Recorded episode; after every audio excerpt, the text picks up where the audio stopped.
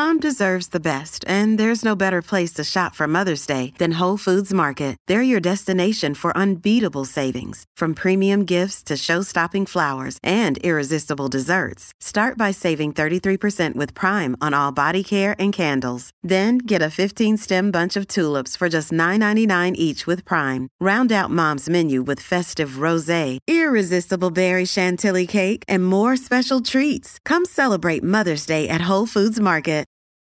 This episode is brought to you by Reese's Peanut Butter Cups. In breaking news, leading scientists worldwide are conducting experiments to determine if Reese's Peanut Butter Cups are the perfect combination of peanut butter and chocolate. However, it appears the study was inconclusive, as the scientists couldn't help but eat all the Reese's. Because when you want something sweet, you can't do better than Reese's. Find Reese's now at a store near you.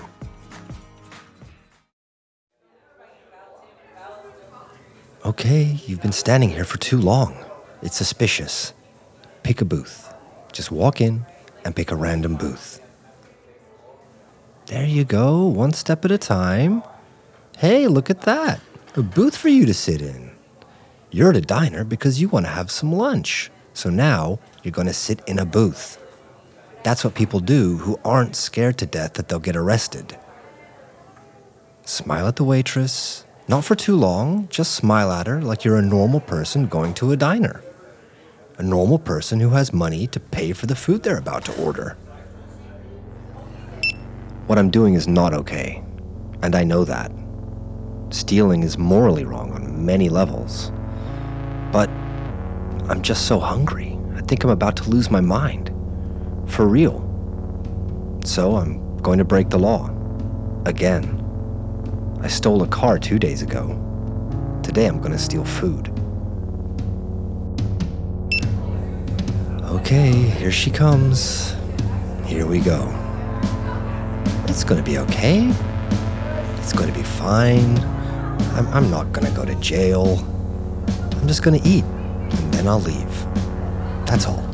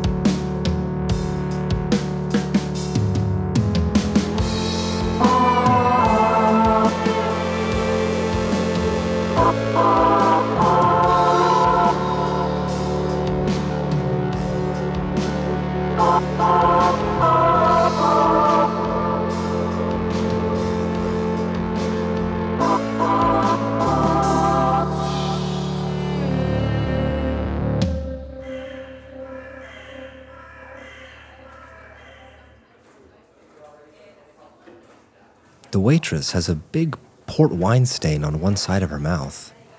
It looks like she forgot to wipe her face after eating some berries or something. I mean, she can't help it, of course.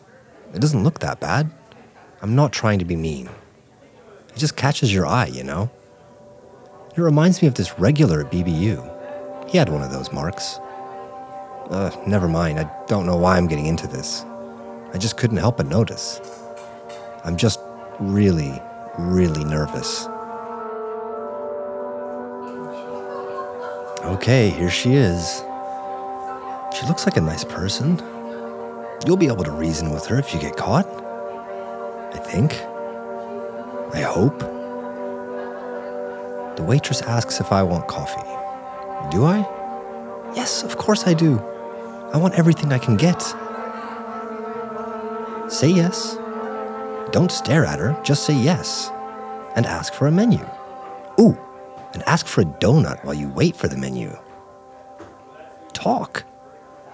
Come on, you're being weird. Use your mouth to do words.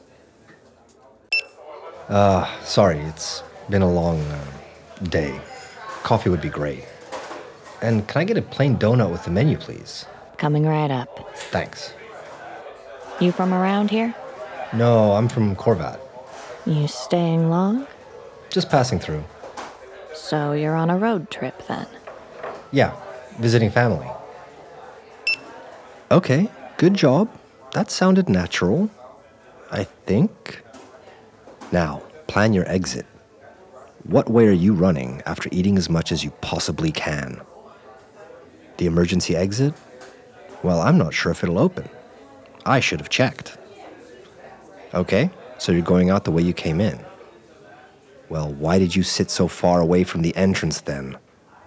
Why didn't you just pick a booth right next to it? Ugh, it's impossible to think when you're this hungry. I tried everything. I basically begged people in the streets at the town center.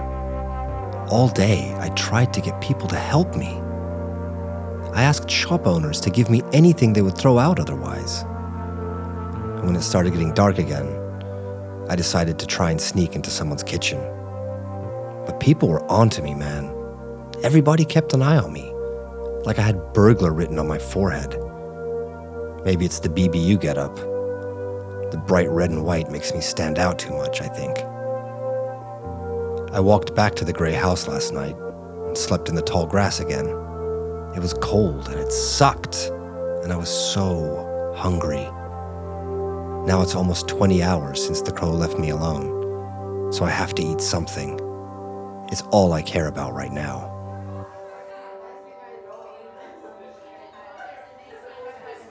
Here comes the donut and the coffee. Oh my, look at that donut. So beautiful. Here's your donut mm. and the menu Thank you very much. Mm. and the coffee. Great, thank you. Thanks. You were starving, weren't you? Yeah, I, I was very hungry. Sorry about that. I Haven't had anything to eat all day. This is the best donut I've ever had. I swallowed the whole thing in one bite. Oh, and this coffee. Life force is gushing back into my system. This is amazing. Almost worth all the suffering, this feeling. Let's see what I'm ordering. Definitely eggs and bacon. Mmm, cheeseburger with peppers. Yes, please. Oh, a serving of loaded fries. Oh, chicken breast. Let's start with all that. Maybe I can take some of it with me for the road. Oh, excuse me. Uh, I'm ready to order? Hi, yeah, I'm ready to order. The what?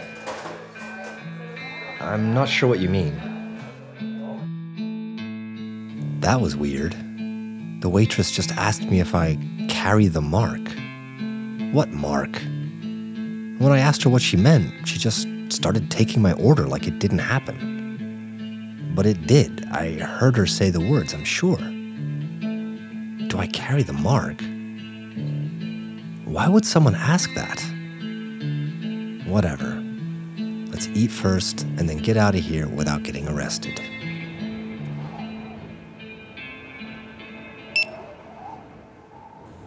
After having lunch on the other side of the parking lot every day for a couple of years, Kim and I got to know the comings and goings at BBU quite well.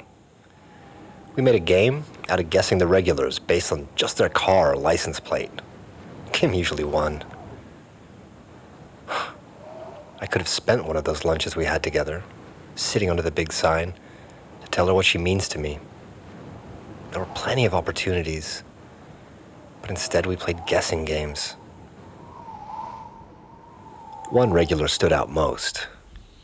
Basically, because he scared the hell out of us. Or out of me, at least. We called him the Creeper. Each Tuesday at 10:09 exactly, the Creeper showed up. Kim always spotted his car first. Tiny white dot vibrating on the desert horizon, like he just drove into Corvat from another dimension.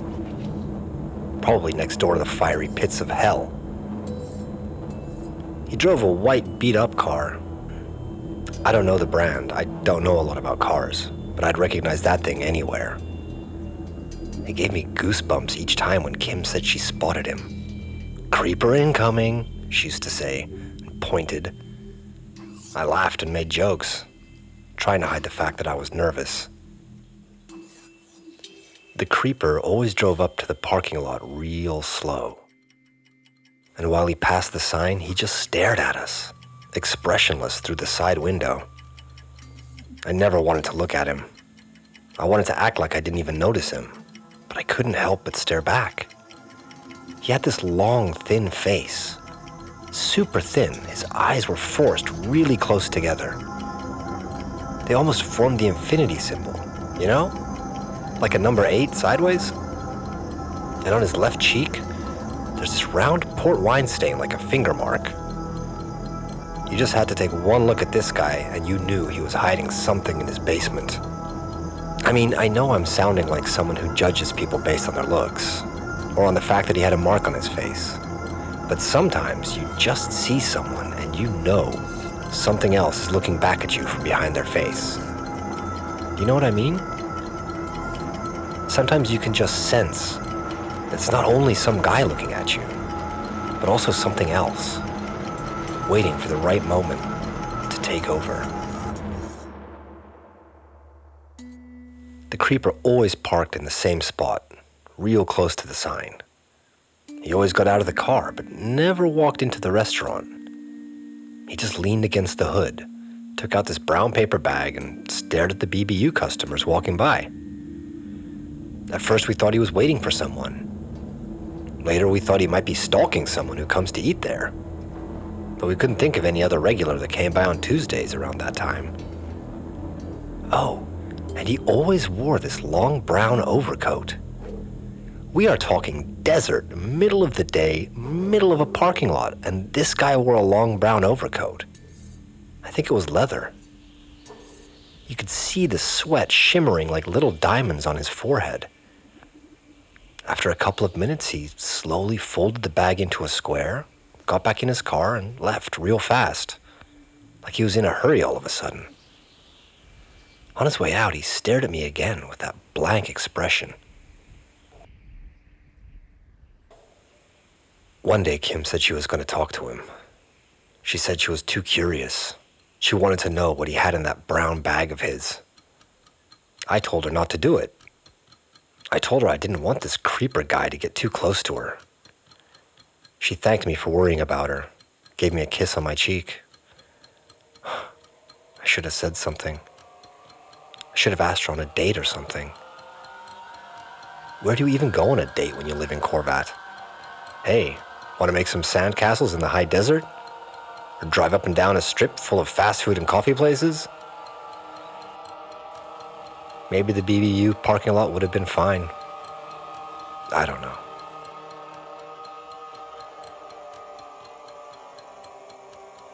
That night I had a dream. The creeper parked right next to me.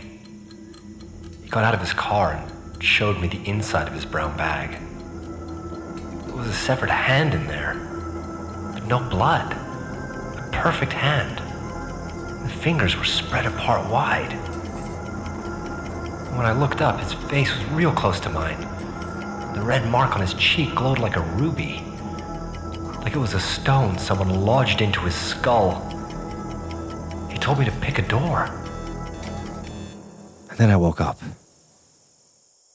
Choose one. Only one.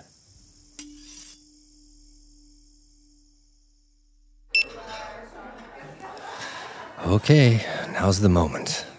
The waitress is nowhere to be seen. Guys in the kitchen have their back turned. You're now going to walk away. You're going to get up and walk away without paying. You have enough food in your system and in this doggy bag to hitchhike for days. So, here we go. Just keep walking, almost at the door. Don't look behind you, just keep walking. You're a normal, everyday customer who paid for their food. That's it. Open the door and disappear. Walk faster. No, don't run. That's suspicious.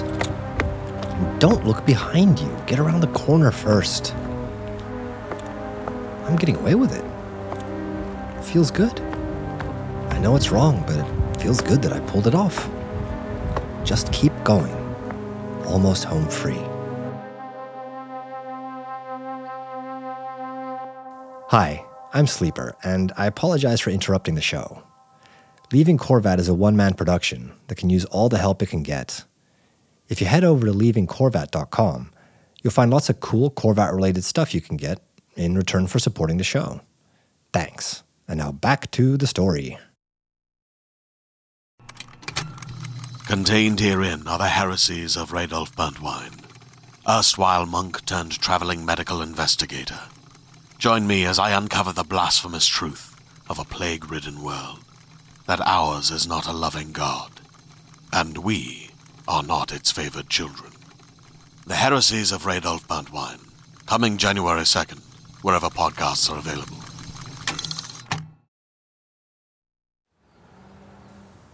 In the corner of my eye, I see something coming out of the alley behind the diner.